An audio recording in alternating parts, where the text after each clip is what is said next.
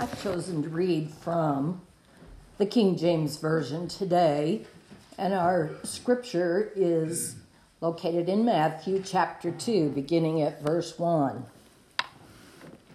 Now when Jesus was born in Bethlehem of Judea, in the days of Herod the king, behold, there came wise men from the east to Jerusalem, saying, Where is he that is born King of the Jews? For we have seen his star in the east and are come to worship him. When Herod the king had heard these things, he was troubled, and all Jerusalem with him. And when he had gathered all the chief priests and scribes of the people together, he demanded of them where Christ should be born.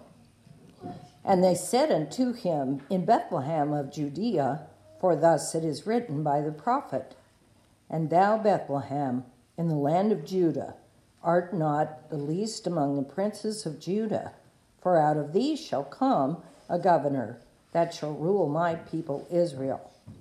Then Herod, when he had privily called the wise men, inquired of them diligently what time the star appeared. And he sent them to Bethlehem and said, Go and search diligently for the young child, and when you have found him, bring me word again, for I may come and worship him also. When they had heard the king, they departed, and lo, the star, which they saw in the east, went before them, till it came and stood over where the young child was. When they saw the star, they rejoiced with exceeding great joy. And when they were come into the house, they saw the young child with Mary, his mother, and fell down and worshipped him. And when they had opened their treasures, they presented unto him gifts, gold and frankincense and myrrh. And being warned of God in a dream that they should not return to Herod, they departed into their own country another way. The words of God to the people of God.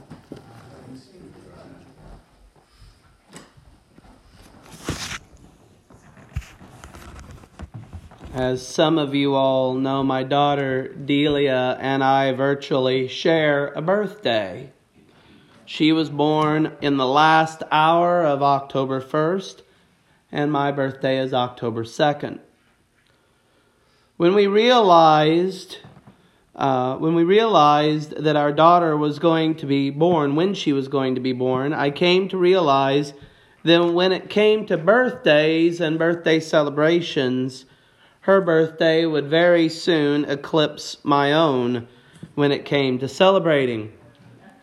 Now, as an only child myself, that was a new thing for me, but something that really wasn't that big of a deal at that point, because let's face it, at a certain point in your life, the idea of getting a year older doesn't sound as appealing as it once did, because it doesn't impart any new things that you get to do. You don't get to ride any new roller coasters or anything like that.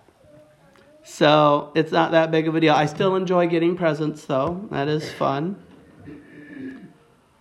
For most people, whether it is in their home life, their work, or their other social circles, having competition for the limelight can at times cause certain levels of stress. When we are at our best, we still like to be remembered, and we don't like the idea of possibly being forgotten. When we are at our most selfish, we can be downright nasty if we feel like someone is trying to crowd us out of our little bit of perceived glory. The account of the Magi coming to see Jesus is one that is full of issues that are interesting to dig into. This is one of those passages that's ripe for theological mining. Their gifts alone are very interesting choices for pagan astrologers from the East to pick. We may pick that topic up on another Epiphany Sunday in some other year. But as we close our Christmas celebrations for yet another year on this year, I would like us to consider what the implication is for those who are in power, our worldly institutions, and for ourselves, when Jesus becomes the rising star that must eclipse all others. In our text today, we have the familiar passage of the arrival of the Magi. I don't like to say the three wise men, even though that is a common analogy for them. We don't really know that there were three of them. We just know that there were three gifts. But these are interesting guys because they were pagan astrologers from the East. These are not Jews. These are not Jews. They're not Greeks. They are pagan astrologers from the East. Now, it doesn't say where they are from. Kind of the original assumption was Persia, modern-day Iraq and Iran. And that makes some sense theologically because that is where Babylon was. Iraq and Iran was the seat of where Babylon, the Babylonian Empire was. It's where Daniel was kind of an example of a Magi. He was a Jewish Magi. But it would represent the rulers of Babylon, who had been the oppressors of Israel, coming and now worshiping at the feet of Israel's king. So that is a distinct possibility. But we also know that there were very strong astrological traditions among the, what you might say, wise men and women of India and China as well. So, as far as we know, they may have come as far away as China. We don't know. But what we know about them is that they come and they are wanting to bring gifts and worship to the newborn king of the Jews. This is very interesting because why would they have an interest in this? Again, they're pagans from another part of the world. Well, when they come to Israel, they go to the first logical place to start asking around for a new king, and that's Jerusalem. Jerusalem had been the seat of authority for the people of Israel for centuries. And it made sense for them to go and start asking around the nobility and the royalty in Jerusalem. Hey, where's the new baby king? And very soon, news comes to Herod. Herod was, as I've mentioned before, he was a puppet king. He was actually more Greek than he was Jewish. He was put in place by Caesar, and he was there to keep order. And so when they go, the first thing that happens is it becomes very apparent that Herod is not this king that they are looking for. And the implication of that, if Herod, who is the earthly king of Judea, is not the king that they are looking for, what it is saying implicitly is that worldly leaders are stand-ins for the real thing, that God is the true authority, and that any earthly leaders that we might have are merely stand-ins for the real ruler. It's also pointed out that this star is rising, and it's rising in the east. Where does the sun rise from? It rises from the east. That means that the star representing this new king is in its ascendancy. It's going up. And Herod is smart enough to know what that must mean about himself. It means his is on the downhill slope. He is on the wane. And for what most historians have come to assume about Herod is that he was an egomaniac. Anyone like that is not going to handle that news very well.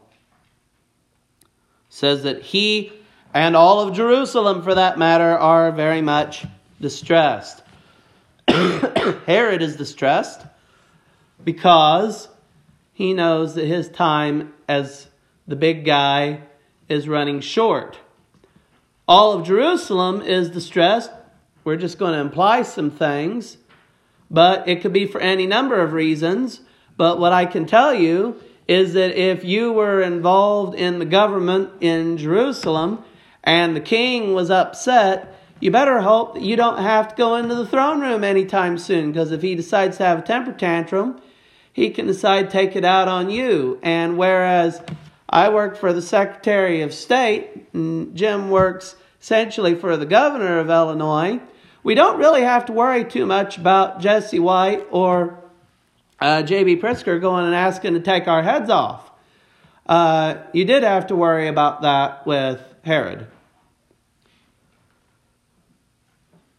They are realizing, Herod and all of those who gained from the same system that produced Herod, that their time of being the big cheese, the boss hoss, the grand poobah is about to come to an end. In a sense, God is passing judgment on the worldly system here.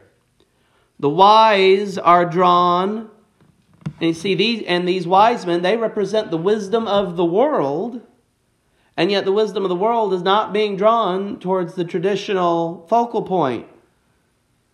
They're not being drawn to the powerful who gain through greed, murder, and exploiting the poor, but they are being drawn to a newborn peasant boy of little to no means. I've noticed that come election time, this is appropriate for this year, notice that come election time, there are a lot of candidates, not all anymore, but there are a lot of candidates that they like to pay lip service to God. Some like to quote Jesus as though their policies would implement Jesus' teaching. But if Jesus were to come and ask them to lay all of their authority at his feet, they would most definitely recoil and say, "No, it's mine." Our institutions try to make the claim that they are acting on behalf of the people, but so many are acting to keep themselves merely afloat. They are trying to simply preserve the institution and nothing else. Even church organizations and denominations have at times acted as though they are working to advance the kingdom of God, but really they're wanting to keep the institution running along for its own sake. And yes, sometimes I have to wonder if Jesus asked us to lay down all that we have for his sake, would we? Would we do it? We are selfish by nature, and when someone or something comes along that is perceived as competing for our glory and power and authority with us, we can oftentimes behave in very unpleasant ways. The good news that we see coming from the Magi is that the wise, the truly wise, and it's interesting that they're described as wise, because especially if you go back into the Old Testament, wisdom is seen as coming directly from God. You read Proverbs, some of Psalms, even Song of Solomon and Ecclesiastes, and you get this notion that wisdom is one of those things that is truly worthy of pursuit if it is godly wisdom given from God. And so what we see here is those who are wise are able to see that not all that is gold glitters, and not all that glitters is gold. They take a hard pass on Herod and his decadence, and instead, they press on to the goal. They know the instant that they see the star that the goal is in sight. And this is what's interesting. They have seen Herod in his palace. Herod was one of the great builders of antiquity. He built the last temple that was in Jerusalem. He built a great fortress at Masada. He was a builder, and he was very extravagant with his wealth. And so they got to see Herod in all of his earthly glory. And yet the one that they end up bowing down to is a little peasant boy. In spite of appearances, they see the boy child Jesus for who he is, King of Kings and Lord of Lords. They prostrate themselves in worship, wealthy and powerful Magi, bowing to a lowly little boy. And they lay down incredibly extravagant gifts at his feet. The wise men realize who the real king is. They realize what the real treasure is. As extravagant as their gifts were, they would know that the real gift is what they received. And if you read into their gifts, you realize that they know that this Jesus would not only be the king of his people, but would save all of humanity. Are you clinging to the imagined glory that the world offers? What is your shiny that you don't ever want to let go of? Are you in this life to become the biggest and the best, or are you willing to let go the things of this world, the imagined grandeur, and your own selfish ego in order to worship the true king, the one who gives you life?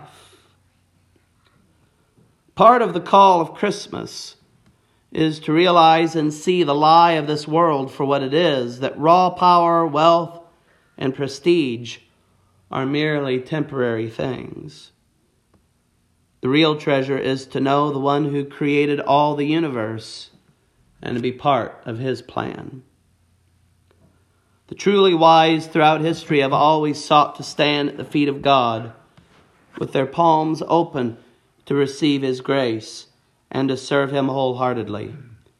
The wise men are our models for the selfless pursuit of God's glory and the favor of the wisdom that he alone can bestow. The wisdom of God seems foolishness to the wise of the world, but the truly wise will always seek him, to lay the gifts of their heart at his feet. His star is still rising to this day. Are you willing to follow it? Amen.